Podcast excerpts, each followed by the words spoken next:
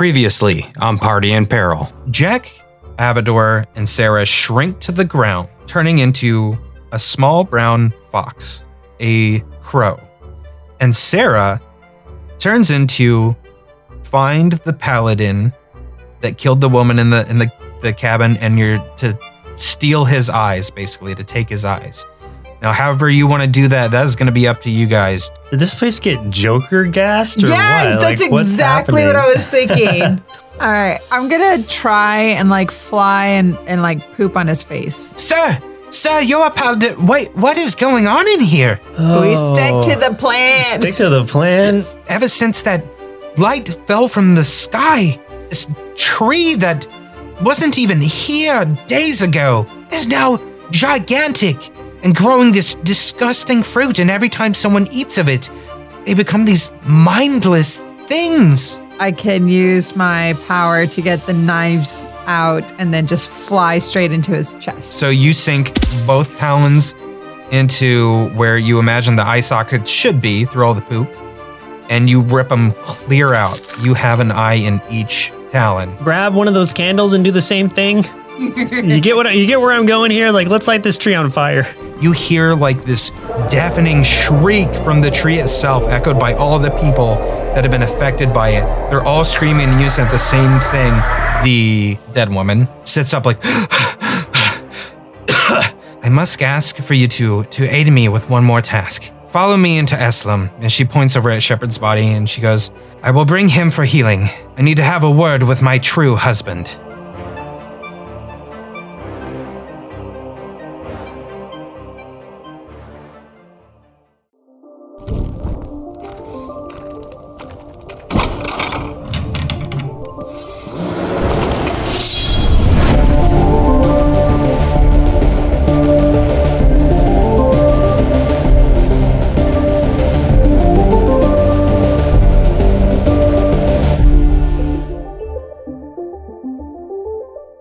Adri goes and opens the door of the cottage, and you find a gravel path that was not present when you first arrived.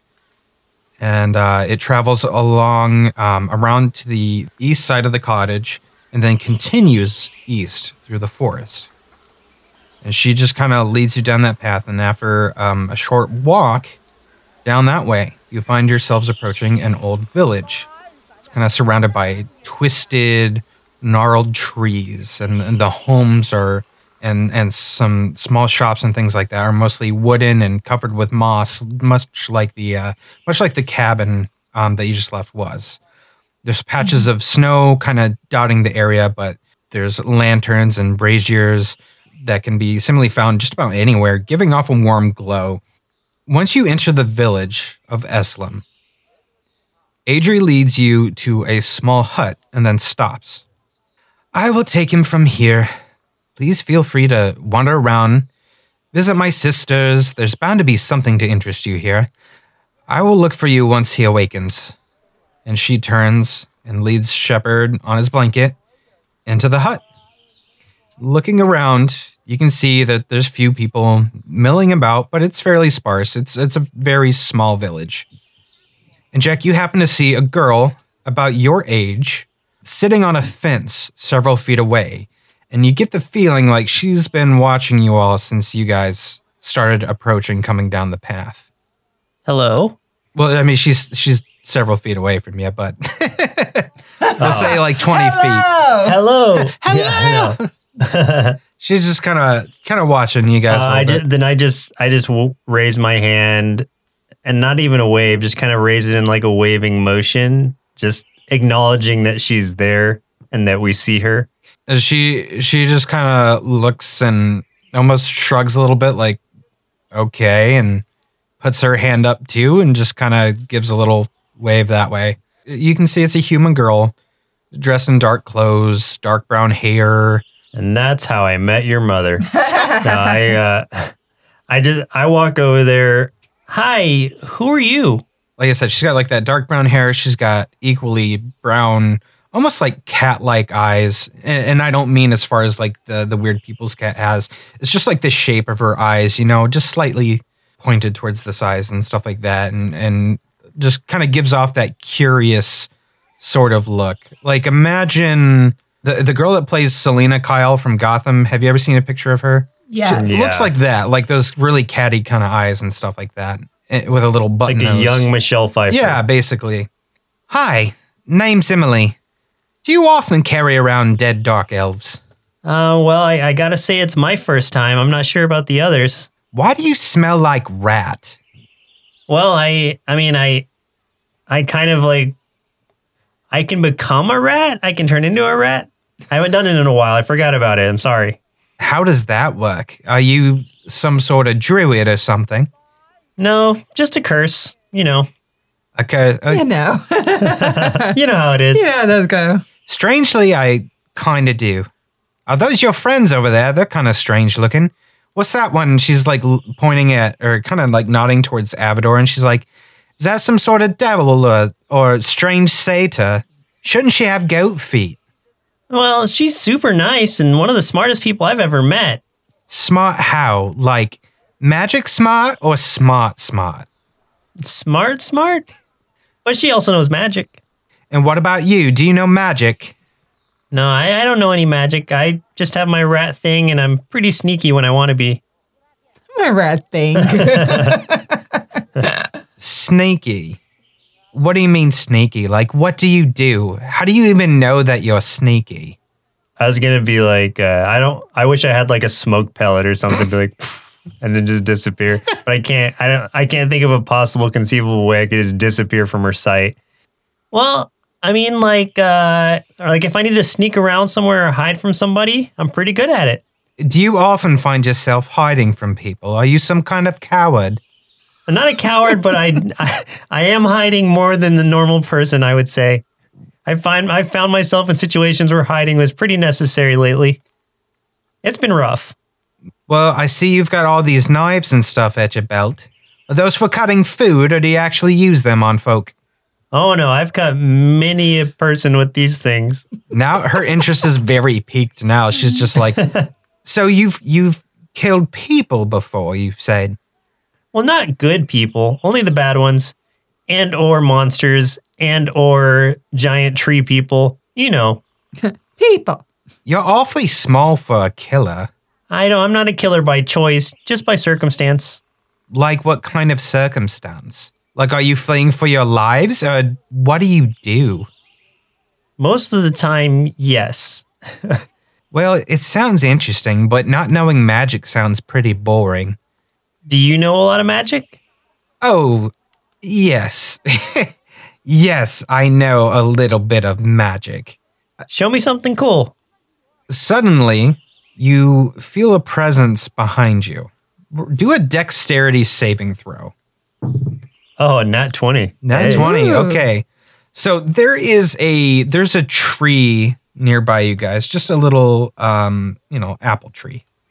You suddenly feel something dropping down from that tree right at you and you turn and grab right out of the air this jet black cat. Hisses at you and, and meows at you and stuff like that. And she's like, How did you know he was going to be there? Are you sure you don't know magic? No, I'm just really paranoid. It, the cat starts hissing and swiping at you. I gently set it down. It it, it walks over to uh to Emily and starts like rubbing against her her feet, which are kind of dangling off the fence and purring and stuff like that. That's Thomas. That's my familiar. I can conjure him right out of thin air. I was going to have a mess with you a bit, but it seems you're a little quick. That's one of my things. Hmm. Uh, so was that is that magic? Is when you summon him? Oh, definitely magic. Only witches can summon familiars. And a few warlocks, I suppose. So you're a witch. We're in a village of witches? Do you not know where you are? Oh yeah, not really. Well, why are you even here then? We're just here to save our friend, and one of your your your friends, your your sisters, I suppose, part of your coven is helping him. Oh, you mean the woman that led him into the tent? Right. That would be my mum. Oh, I suppose you're the ones that brought her back to life, eh? I think we had a part in it. Yeah. Well, I guess I should thank you for that. So you have my thanks. Absolutely. So, who's your friend that the uh, the dead elf friend that you led into with my mum? Well, he is. he he's got. I I don't. How deep do we go here? Like he he's a cursed person who is he's a human man who's trapped in an elf's body who was mistaken for this this elf man who then got a curse put on him and that's put him under. So we're trying to help him get released from that since it was obviously a mistake. And here we are. oh man. Yeah, I know that's supposed to be my dad. I just wanted to see your face, act like I was surprised. Didn't seem like I really got you though. So what? You're like friends of his? Well, we just uh, ran into each other and we've kind of been each other's company for the past few. I don't know how long has it been? Uh, well, so Game it's, it's time. been months. for the past few months. Really? So you've been with him for that long? Yep. What's he like? Well, he drinks a lot. I can say that. But he's also pretty funny and good in a fight. I don't remember much about him. He was away a lot when I was little. And then one day he came back and he was. It was like he was a different person. Cooler. I tried to tell my mom that it wasn't really him, but no one likes to listen to little girls, even though we're always right about these types of things. Anyway, he got himself into trouble here and then he were banished. And that was years ago, and I hadn't seen him since, but now I suppose when he started acting differently that that wasn't really him, was it? He was that dark elf instead, wasn't he? Yep. So why are you with him? Why are you even helping him? Basically, I think we're just trying to keep the world from ending in a way. We're we're trying to stop this weapon from getting put together. A weapon? What kind of weapon? A magic one. I don't know. You're an odd one, you know that. I have no response. I want to talk to the just one nod with my head. Can I talk to the one with horns? Sure, let me get her. I just wave Avador over. Of course, Jack makes a friend. Sarah follows up behind you guys. Hello, my name's Emily Halsey. Where did you get those horns? I believe it came from my family, whom I do not know yet. What even are you? Are you some kind of satyr? I've seen satyrs. We actually have one here in the village, but their horns are usually much larger. I've never seen a satyr. That's on my list. Uh, no, I'm considered a tiefling. A tiefling? I didn't think those were real. I've heard about you. I've read about them. Didn't think they were real. I would not have known they were real had I not seen my own reflection. But apparently, there's a tell that they or we still exist, and I aim to find my family. Where are they? Are they lost? Well, I know I am. You're all a bunch of downers, aren't you? We're probably more exhausted than anything, but as you can see, we we've come here. And uh, did I hear correctly that Adri is your mother? She is. That's my mum. Thank you for saving her life and all. It was our pleasure, to be honest. We weren't expecting it, but we were trying to bring our friend back to life. If I heard correctly, is also your father. That's right. I mean, I guess it's not like I really know him much. I mean, I haven't seen him since I was a little girl. That's okay.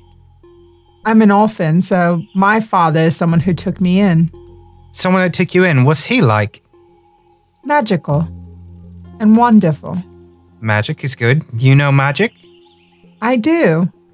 It runs through my veins, it runs through my body. I am magic, and along the way, I've actually learned more. Like what kind of magic? I'm very curious about the land. I'm very curious about animals and plants and and the sky, and so I speak with nature quite often, and I actually turn into nature. So I just become one. You can turn into nature. What does that even mean? Well, Jack has has uh, displayed that he himself has turned into a, a were rat, and I myself have turned into animals that I see along my path, and I use it in order to protect myself and others. He does smell a bit like rot, doesn't he? Hey, When's the last time you've had a bath? Honestly, I don't know. I feel like we've been on the road for a while. Uh, It's a bit obvious. Can you demonstrate some of your magic? I can do fire with my hands. Fire with your hands. Produce flame. Oh, and she actually, now that you do that, she does the same thing. She conjures a little flame in her hand. And she's like, Yours is a bit bigger, but I'm still learning. I'm still a girl. I think someday I'll be very powerful. Maybe as powerful as my mum. Hopefully more powerful since she tends to die a lot. Sometimes passion gets in our way and, and we forget our own lives are at stake. But yes, my flame was as small as yours when I first started, and I do believe it will grow big. What about the other friend, the one with all the armor? Does she do magic? And Sarah's just like, Yes, I suppose I can do some magic. Show me. Well, my magic is more healing. Here, uh, I can do this. And she touches an apple hanging from that tree and she uses her light spell and the apple glows with light. And she's like, Wow, that's very boring. Show her your magic hammer. She holds a, a hand up to the air, and and you guys can kind of see like this light sort of forming in her hand, and it just starts vaguely taking the shape of a hammer. What almost looks solid, but still very like transparent in this kind of golden color with kind of like motes of light kind of coursing through it and things like that. And uh, Emily's like, okay, never mind, not as boring. That's pretty cool.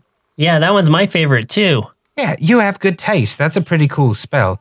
I don't think I can do that one. we usually do darker magic. It's uh why we're always targeted by the ecclesia and the like. And she looks at Sarah and she's like, You look ecclesia to me.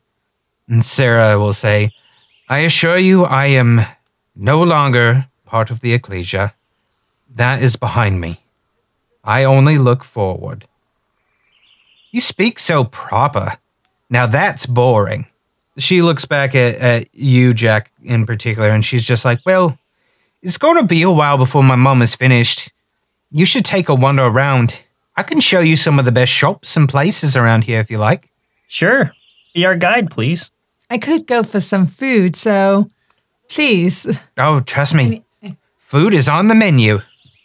You start walking down this this gravel path through the village. We will get to a place of food. There's a few other shops along the way I'd like to show you real quick. You might find some things worth purchasing here. And uh, you stop outside this uh, small shop. There's a sign on the outside that says Alizon's Apothecary. Alizon's the best potion brewer around. Might have something handy in there for you. You can ask her if you're looking for any particular ingredients or potions, but uh, just don't stare her in the face much, okay? Sounds good. Shouldn't be a problem. So when you enter the shop, you are surrounded just by the sound of like boiling liquids and smells of, of herbs. And you see vials of all kinds of different colors dotting the inside of a small, weathered looking room.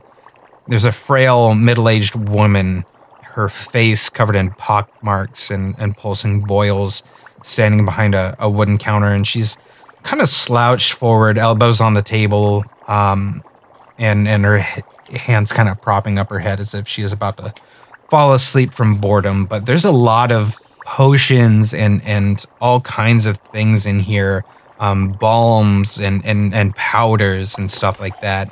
If you want to ask her about anything, if you want. Hi, excuse me. Do you have any like poisons or anything that I could put on my What? weapons? Oh, there's someone here. A poison, you say? You're looking for a poison? Um, yeah, please. Yes, we do have a potion of poison. Uh, why would someone as young as you be looking for a poison? Well, I I'm trying to just find something to apply to my my daggers to make myself a little more powerful. You know. Hmm. Okay, well, we do have one potion of poison. It's just one gold if you have gold. Yes, I think we still have a lot of gold. I don't remember how much. Yeah, check your thing. I, oh yeah, I know yeah, you. I've got 116. oh, gold. jeez. Yeah, you definitely have some. You're Yeah. rich. Oh, we also have some other potions, and just for for the sake of of um, the technical talk, I'll have to say what some of these are, I guess, instead of just calling them random things. We have two potions of greater healing, um, both a gold each. So this That's is uh she's pointing over at, at these two vials over here, and it's this red, just glimmering kind of liquid in there, um, and that that's the the healing potions. Um, I'll take I'll take those two. okay, two more gold, please. She also has what's called a potion of clairvoyance. Okay. She also has potion of speed. When you drink that, you gain the effect of the haste spell for one minute. She also has something called Marusa Bomb. It is a fire retardant. She also has sooth salts, and I promise I'm almost done saying what she's got here. You would gain advantage on intelligence checks. And then she also has a potion called Philter of Love. If you get somebody to drink that, they will fall in love with the next person they see for so many hours. So we'll pretend that she said all of those things in her voice, but Right, right, there's all those right. things. Things. I- if you have those written down somewhere, can I just like grab a sack and take everything? You're gonna buy all of them. Yeah, I, we have so much money. It's like why not be prepared? okay. All right. So you are just gonna clean house, and she's Yeah. just like, "What? Goodness. Okay. Um, we'll have to ask Scotty for more deliveries. Jeez. Okay. Um. So she's she's packing things up and stuff for you, and then so your total for for all of this would be um. Let's see. One, two, three, four, five. Um, six and a half or six gold, fifty silver is basically what it amounts to. Yeah, I'm I'm good. Okay. So what I will do is I'll send you the stats on all of those things. Okay. Okay. Yeah, I added a few of them, but the more you were saying, I was just like, I'm just gonna buy it all. Okay. so she uh I'll I'll have one of everything. Let me just have it all. okay. Do you want both of the greater well you already purchased the two greater healings. Okay. So she'll give you one of all the other stuff too. Emily is like at the doorway, like dumbfounded with her mouth hanging open. She's like, You didn't tell me you were rich. Well, I don't know. We've just come across a lot of money on our adventure. Well, in that case, I know exactly where to take you next. So, as the the the older woman, Alizon's bagging everything up for you. She's kind of leaning down, kind of really close towards you. I need you to do a dexterity saving throw for me. Just him or all of us? Just him. Wow, nat twenty. Not twenty. Okay. Dang. You, Yeah. She she kind of leans down and and you just almost get a glimpse of her face and you shut your eyes and then she's just like, "All right, here you go." And she hands you the sack and you just your arms are just outstretched waiting for it to plop in and she drops it into your hands. And I just sneak out, like kind of covering my eyes. Thank you. Good thing that would have gone very bad. So next, Emily leads you past a. She's not trying to stop here, but this is along your way as you're as you're walking. You're you're walking down and and you're passing this blackened triangular tent with a single pole um, erecting it from from the bottom to the top, and within it are various displays of animal skeletons, and a few are really small, a few are very humanoid looking, but also kind of tiny. And there's a, a man in dark and very luxurious clothing with a pencil mustache standing beside it as a woman browses kind of some of the displays and stuff. And his his eyes almost look like they're about to pop out of his head when he sees Avador and he's like, Oh, oh yes, very fine. Very fine. And Avador, he runs up to you and starts running one of his long fingers across one of your horns. Hmm, may I have one of these horns? How much? First of all, I am not for sale. Secondly, you must ask before you can touch me. How dare you? Oh, oh, oh, so sorry, but. Um, these horns are magnificent. Are you sure you wouldn't part with them? I'm absolutely sure. And I do not like the way you're speaking to me. I actually feel very uncomfortable all of a sudden. What if I offered you? He's leaning real uncomfortably close. What if I offered you a hundred gold for just half a horn? No, I'm not for sale. Hmm. He, he backs up a little bit and he's like, 200 gold. I said no. And, uh, and honestly, what is what is it of your business? What do you need a horn for? Mhm. He just smiles a little bit and he's like, I apologize, my lady. Please let me offer you one of my pets. You can take it for free and be on your way, and I will not bug you again. And he points over, and you can kind of see that, you know, there's like skeletons of like, there's some cats, there's some ferret skeletons, owls, rats, possibly a gnome or two. Or two. Sarah's just kind of staying back. Like she she definitely is not liking what's going on here, and you can kind of see. Actually, uh, both of you do a perception check. Mm. Uh, nine. 20. Nice. Not nat, okay. but- Avador, you can see out of the corner of your eye, Emily's shaking her head like, mm-mm. Don't don't think you should do that. Mm-mm. Mm-mm. I I'm sure I don't notice this, so I'm just like really fixated on those tiny gnomes. I'm just like, uh, like leaning over. Oh, young sir, if you would like one of these. No, he would not. And please, please walk away. I do not want any of your friends, any of your your pets, whatever you want to call them. We are not for sale. But but no, but no, Avador, it's I'll take un- care of no, it. I promise. no, I'll no. clean up after him. I'll feed him. we are on land that is dark, dark land, which means dark magic, which is something we do not need to carry with us on our journey. So please leave it alone. Ah, Sure, you wouldn't just like to have a little look see. No, no, no. Hmm. What do- if what if I name is Frederick? I him will put a spell on you if you do not walk away.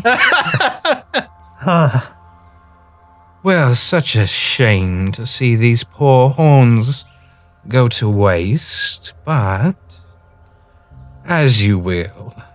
Go to waste. They are attached to me. It is not a waste. For now. I'm gonna like get flame coming out of my hands, both hands. Walk away. He retreats back into the tent. He's just mm, okay. Emily is just like, Whew. okay. Um, sorry about that, lot. Um, let's continue on, shall we? And she leads you to another place a little farther down. as we're walking away, like I look back at the tent, I see Frederick like standing outside of the tent, and I give him a little wave, like a goodbye wave. like I'm sorry, you couldn't be mine. W- w- which which skeleton did you name Frederick? No. Just one of the gnomes. You Okay. said there were a couple gnome ones. Yeah. You, you see like one of the fingers twitch a little bit. I feel satisfied. So after walking a little bit further away from that, um, she stops you outside of this small shack and she says, "Now this is my favorite shop. It's full of all kinds of cool artifacts and magic. The best part is if you can impress Garrick with something, he may give you something for free.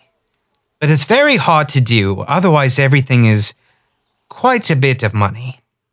So entering this small shack, you're greeted by the the sweet smell of perfumes giving you just this very just serene feeling. And the inside of it is adorned with just vibrant colors of pinks and golds. And there's several places to sit among a large variety of pillows and cushions.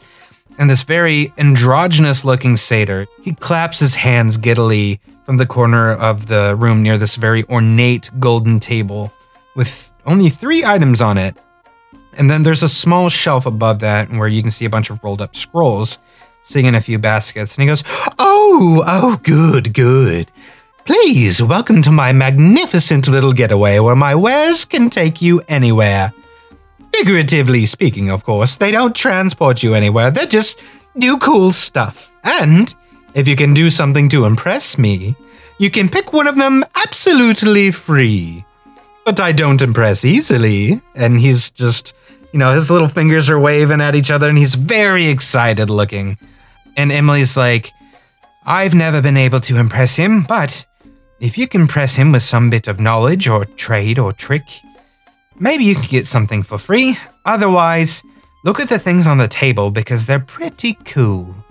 The intoxication of the aroma is wonderful. Jack, I do believe that I can't even smell the rat on you. Oh, uh, all right, one second.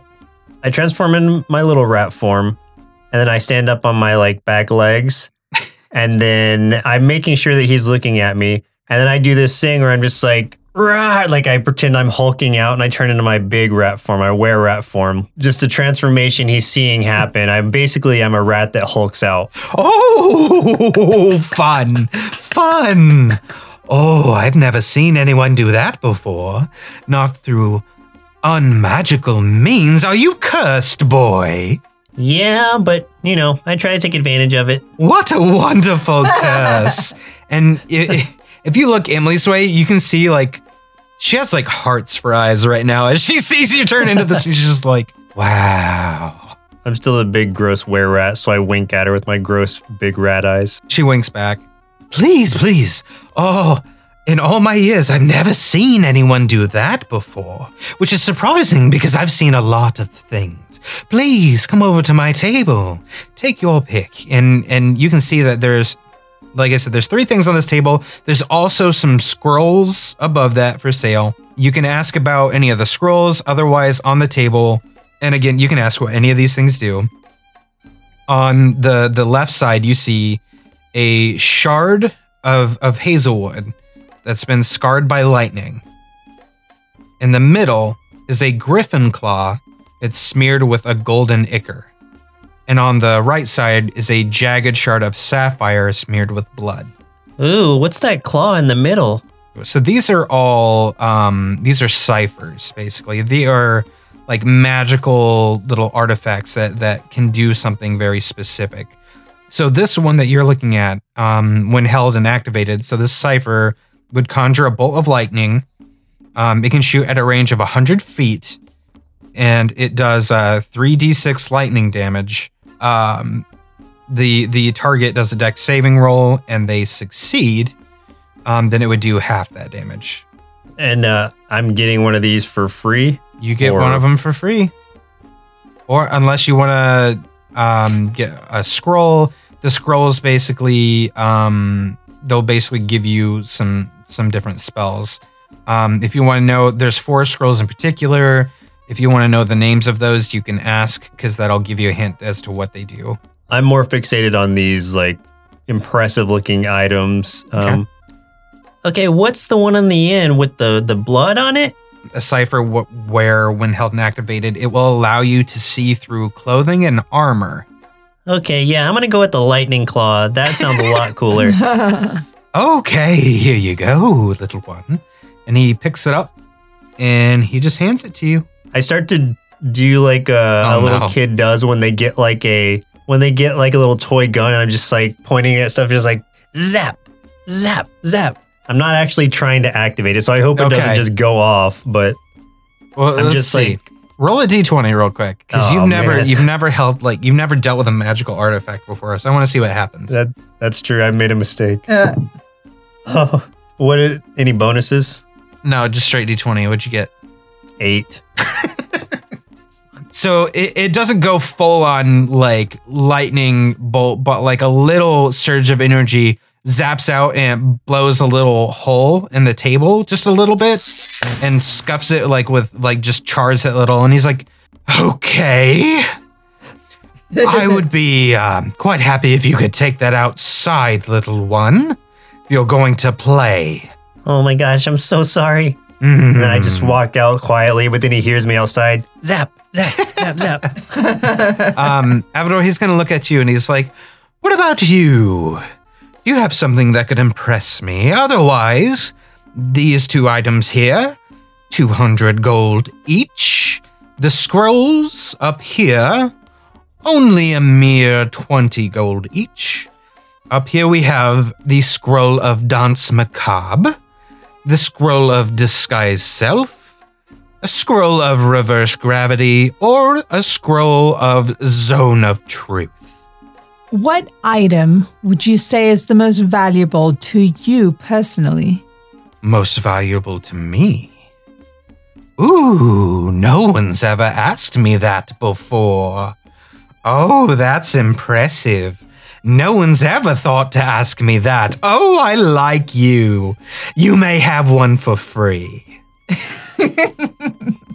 He's gonna, he would indicate that the one he likes the most is the the hazelwood piece that's scarred by lightning. Now you don't have to pick that. You just asked him which one he likes the most. So that's the one that he likes the most. What information would this provide for me? So this one, when you hold it and activate it, this cipher would conjure an area of daylight um, for one d6 rounds. So let's say you used it in combat, you'd roll a d6, and um, whatever situation you're in, it would turn to daylight for that many rounds of combat. I will take that and I will honor it with you in mind. Oh, okay, here you are. And he plucks it from the table and he plants it in your hand and he's like, Now keep the other one out of that one's little paws. I'm afraid he's going to get himself in some minor danger. Zap, zap, zap, zap. He's Oh, always goodness. in danger. I'm not surprised in the least.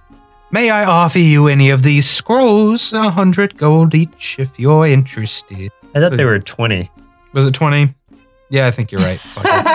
Whatever I said earlier. That much each. There's a sale. Yeah. Sale's over. Sorry, they're back to 100.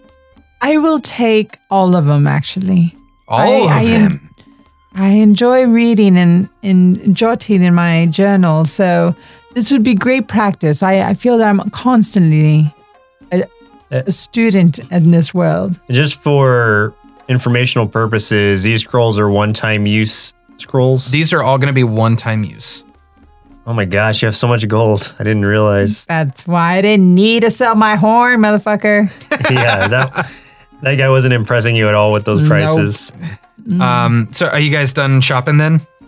I think so. Okay. Yeah, I'm fixated on my, my talon. Pew, pew, pew. And Yep. Emily's Emily is one, still enamored with Jack, and two, dumbfounded that Avador seems even richer than Jack is, and is just like, How do you have so much money? Did you rob someone?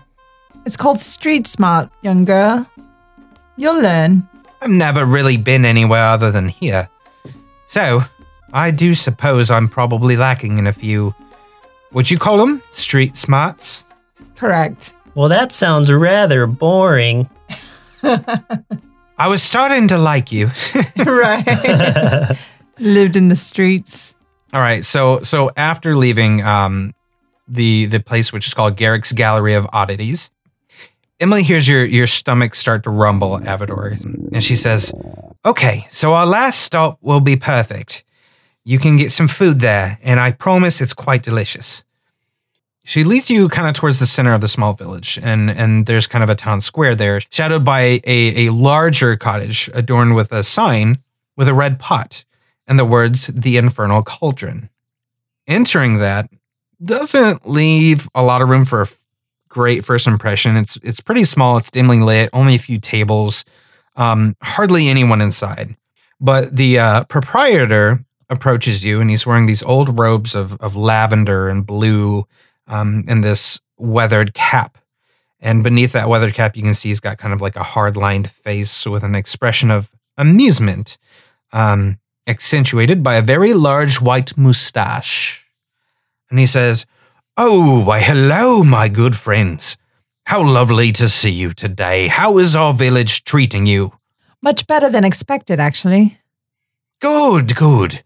I am Facilius, the curry master? And Sarah kind of cocks an eyebrow at him, not sure what that means.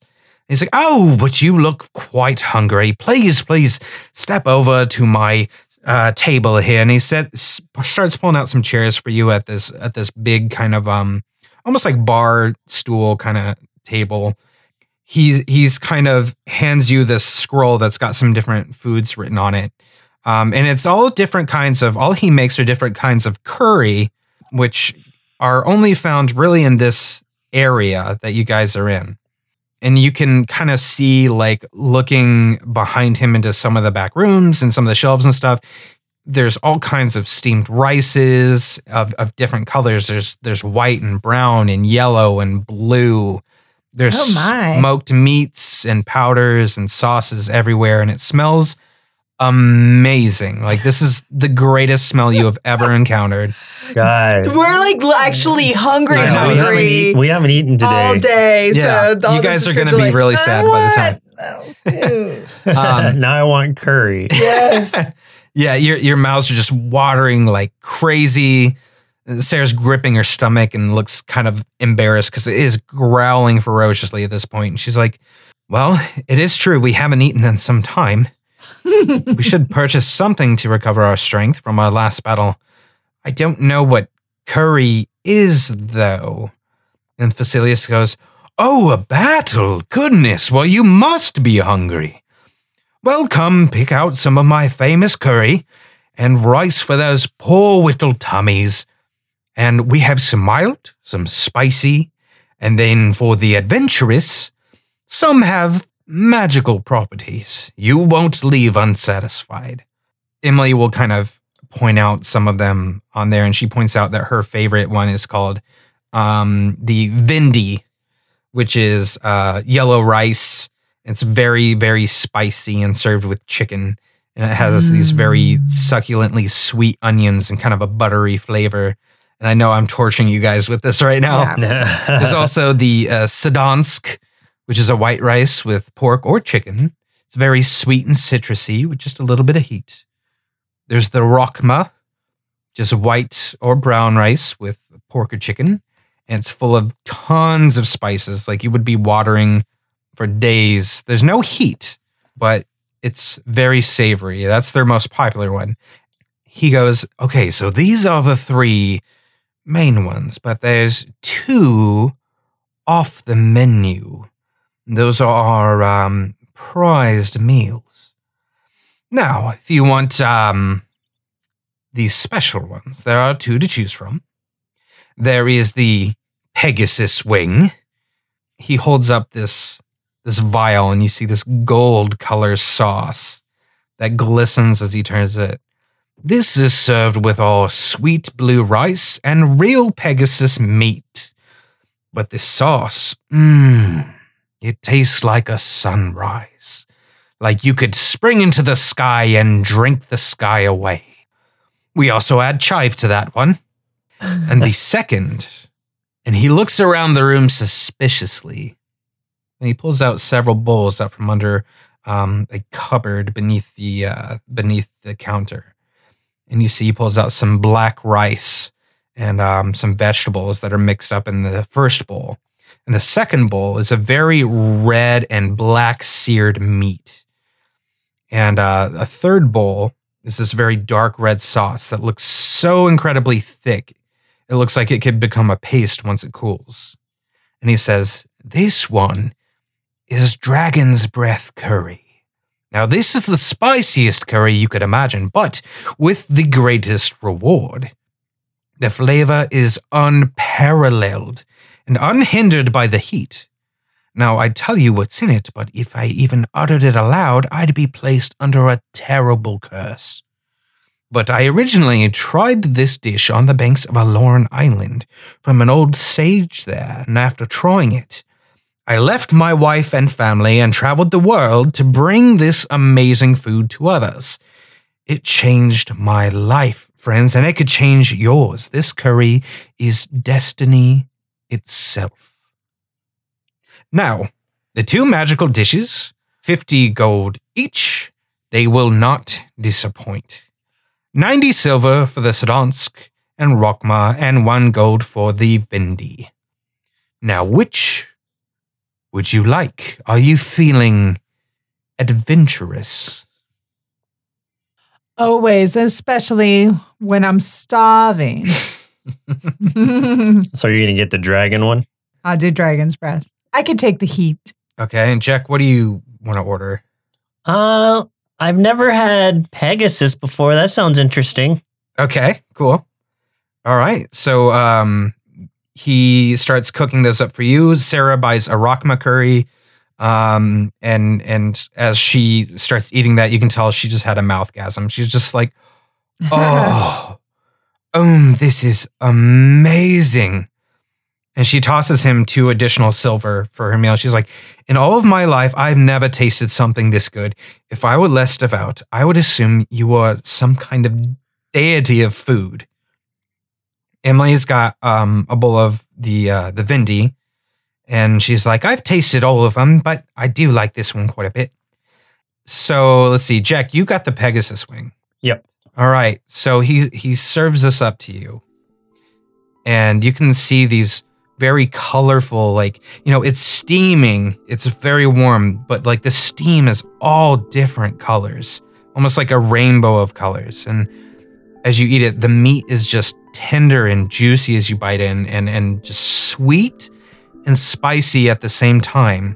Then it feels cool, and then it feels spicy again, and you get this this sense of both calm and bravery that comes over you. Like you could take on the whole world by yourself, and you feel fluid, like in a rainstorm, you would be able to dodge every single drop because you are your own master and nothing could ever own you or stop you. Not a drop of rain, not a hurricane. Wow. Oh my gosh, I feel amazing. That voice, oh my gosh. yeah, yeah. Is that your Yelp review? All right, and then Avador. The charred meat crackles in your mouth, and you have a mm-hmm. very earthy taste that gives way to heat. So blistering and, and painful, but then suddenly it isn't. Instead, your body just feels warm, like you can feel everything. You're suddenly aware of how every bit of skin feels as, as your clothes drape across them. You can feel every molecule of, of air, how the markings of your fingertips feel against the insides of your gloves. You can feel every single eyelash and every hair on your head. It's as if you are in tune with yourself in a way that you've never felt before, in a way that shouldn't be possible, but it is. And you're suddenly very aware of where you are and of all of your surroundings. And in you your gut, you know that you are exactly where you're supposed to be, doing exactly what you're meant to do. You are one of the few people that got things right and listened to your destiny and know that you are on the path you were always meant for. And then you both burp and the feelings fade. No, come But- back. You can't forget the way that you felt and the thoughts that came with it. And that is something that experience is yours forever now. And Sarah gives you this strange look as both of your mouths are just hanging open wide and you haven't blinked for a very long time. Are you okay, Jack Avador? You're right. I think I'm better than okay. I think I realize that the heat that I'm feeling today, I'm most definitely going to feel it tomorrow. Dragon's breath turned into dragon's butt. Dragon's butt. Yeah, and Pegasus butt. Yeah. Um, Emily is smiling, but then she you can see her stop smiling and she kind of frowns and she goes, in a very hushed tone, she leans in and she's like, Jack, there's a man in the back of the room that's been watching you ever since we got in. Do you know him? And sure enough, you look back towards the corner of this room, and there's a man there, middle aged, sitting in a fairly relaxed kind of manner with a salt and pepper beard and hair and simple leather clothing. And once he notices you looking back at him, Jack, he makes a few hand signals in thieves' cant. And because you've recently been studying it and know, you can tell he makes a signal for talk and a signal for alone. And leaning in closer, you recognize this man that you haven't seen in years. This was a man that you loved and looked up to like a father figure. This was the bandit that took you in as an infant, that taught you how to sneak and steal, and gave you some beginning of purpose. And you know that he is known among the bandits and jails across the land as Scotty Six Fingers, the man that taught you everything. I signal back and just ask now. He signals and says, Please. Okay. Um, if if I don't have anyone's immediate, oh well, I guess they are just talking to me. So, um, I'll just be like, Hey, I'll be right back. And Sarah's like looking at you a little worried, like, Is everything okay, Jack? Yeah, don't worry about me. I'll, I'll just be a second. um, I'm assuming it's far enough away to where we, no one would be able to hear us. Yeah, talking. it's it's across the room, so um, Okay. no one's gonna hear you. So he says, "It's been a moment, hasn't it, Jack Gray?" And he's smiling. You've grown, still short, but somehow less short. How are you, son? I'm, I'm good, all things considered. Where have you been? How are you? I was about to ask you the same question. I feared maybe you were dead after the guards at Duragard found us. I lost more than half of our guild that day. Where did you run off to? Were you taken? Honestly, it was kind of a blur, but I ran off and tried to blend into the crowd, just like you taught me, Hmm. so that I could get away. I was hoping that you'd all do the same, and it looks like you did, which is great, but why didn't you try to find me? Why didn't you try to reach out? Well, I was caught. I was imprisoned for a bit. Broke out, then was recaptured, hung at the gallows, or so they thought. I paid the hangman to situate the noose just right, so it pressed into my jaw instead of my throat. Lucky bit there. Then I looked for you for months. I always held out hope that of all of us, you would be the one to survive. You are more clever than the lot of us ever were at your age. So, my apologies. I eventually gave up hope of ever finding you, and Jack, I'm so sorry I never should have. But, how have you been? Where have the years taken you? These last few months have been trying, to say the least, but right now, I think we're on a mission to save the world. Save the world? What do you mean by that? It's a long story, but suffice to say, we just need to stop some bad people from getting some powerful things. Hmm. And how did you wind up in a witch village like this? Well, that's another long story, but we came here trying to save one of my new companions who I've met just a few months back, but now consider one of my closest friends. Well, I'm glad that you have someone at your side. Those over there, and he kind of points towards um, Emily and Avador and, and Sarah, and he's like, Are those your companions? Yeah, those are my friends. Part of my pack. Do they treat you well? They treat me very well, yes.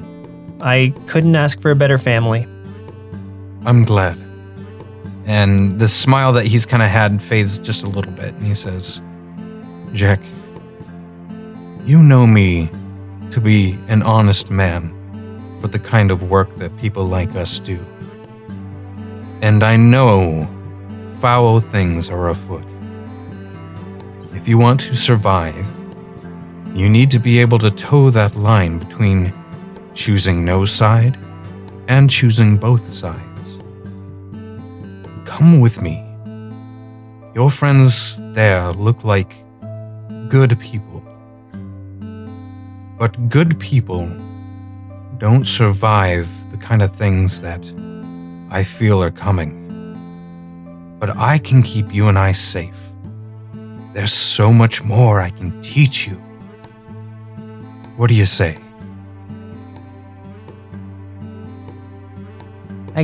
I can't leave them behind.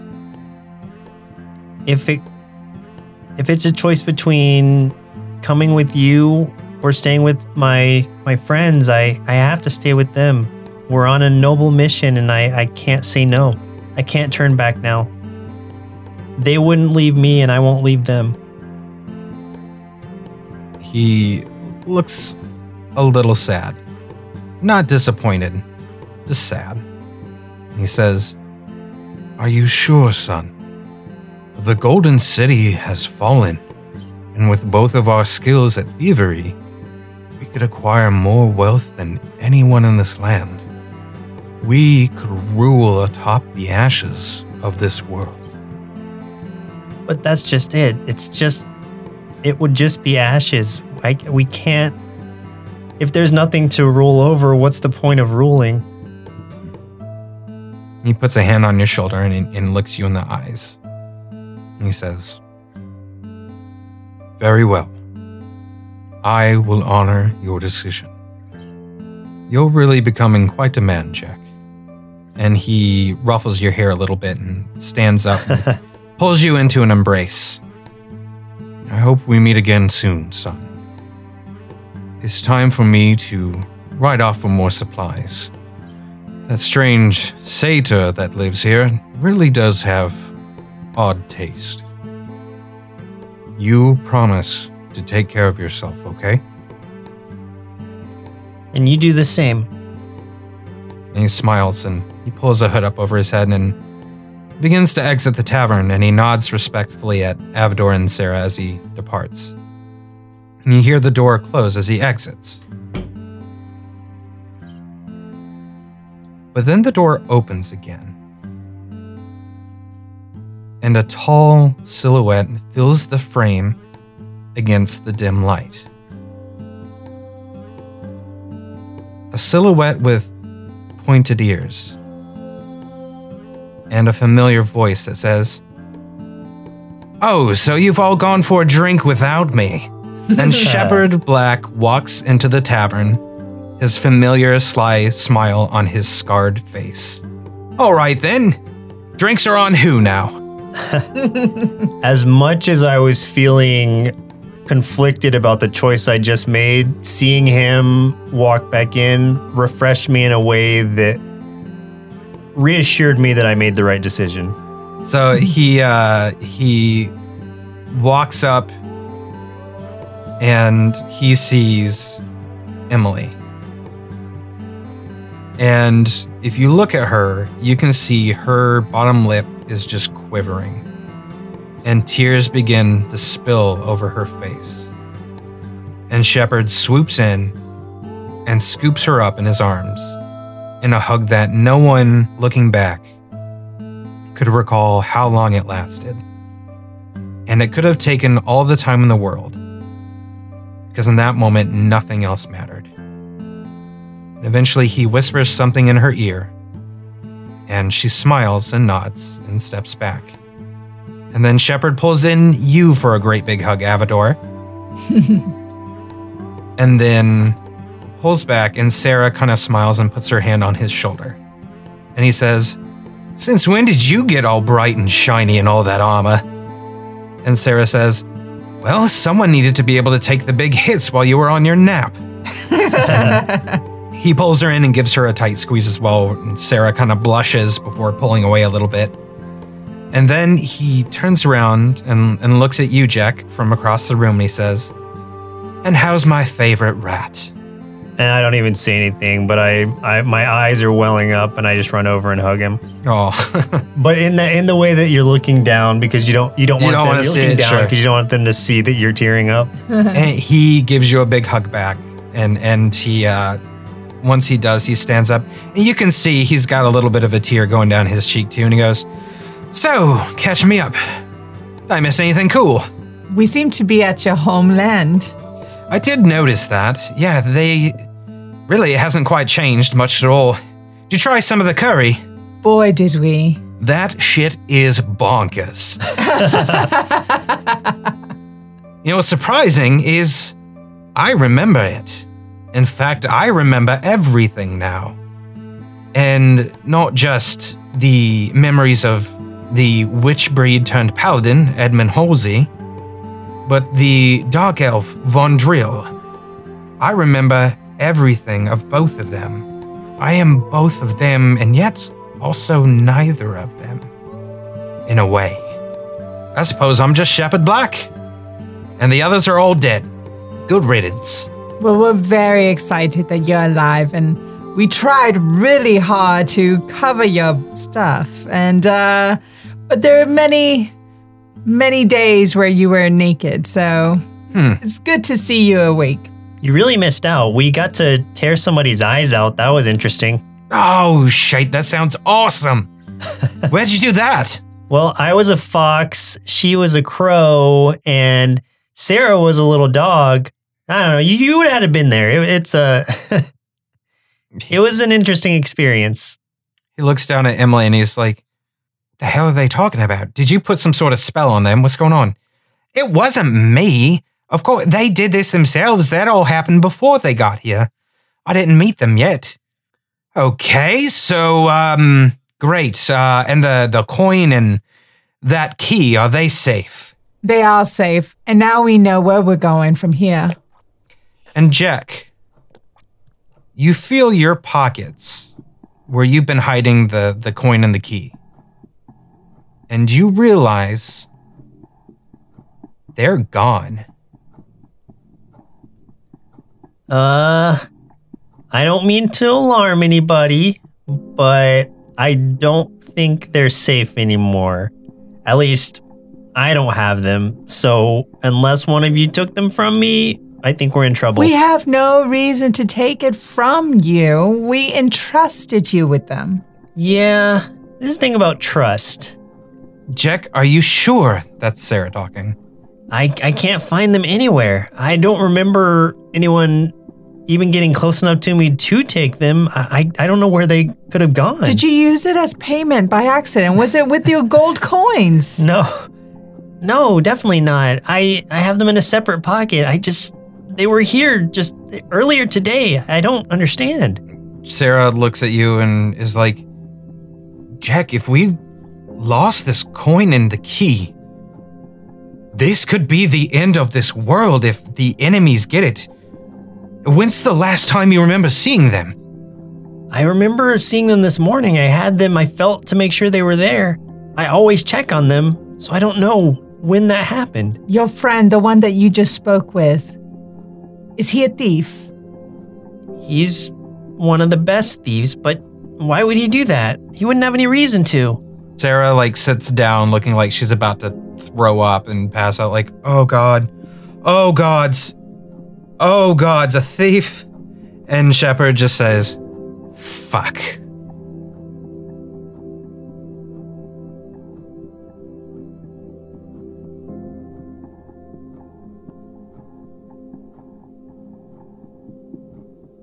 Somewhere deep in the red tower of Arnhem, a man with a blue sash pulls a stone etched with runes from his pocket.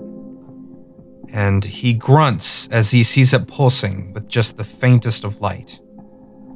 He walks over to a small, simple table. And atop it, there is a large copper bowl full of water. He places the stone into the bowl, and the water begins to shimmer, revealing a scenery of forests and a man who pulls down his hood. And the man standing over the blue sash, standing over the bowl, says, Ah, Scotty Six Fingers Rathorn. I thought the Queen was through with your services. Tell your Queen to ready my original price, and then double it, and then double that, and then triple all of it. What the hell are you blabbing about? I have the final coin and the key to unlock them. I just won this war for you.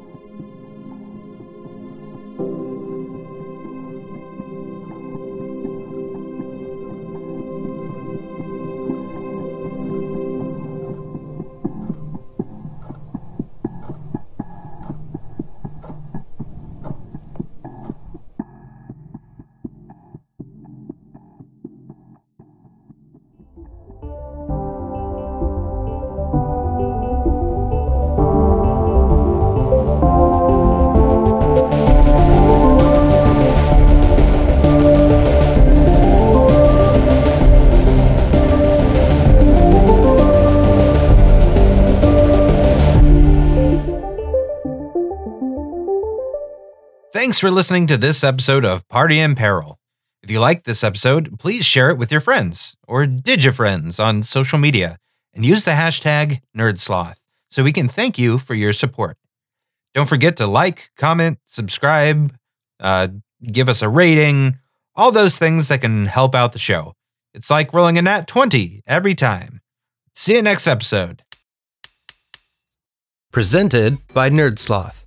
a place for lazy nerds. If you like what you heard, consider donating at patreon.com slash nerdsloth so we can continue bringing you quality shows. Be sure to also leave us a review and share your favorite episodes and clips on social media. If you're looking for more content, catch us on YouTube and Twitch or visit us at nerdsloth.com.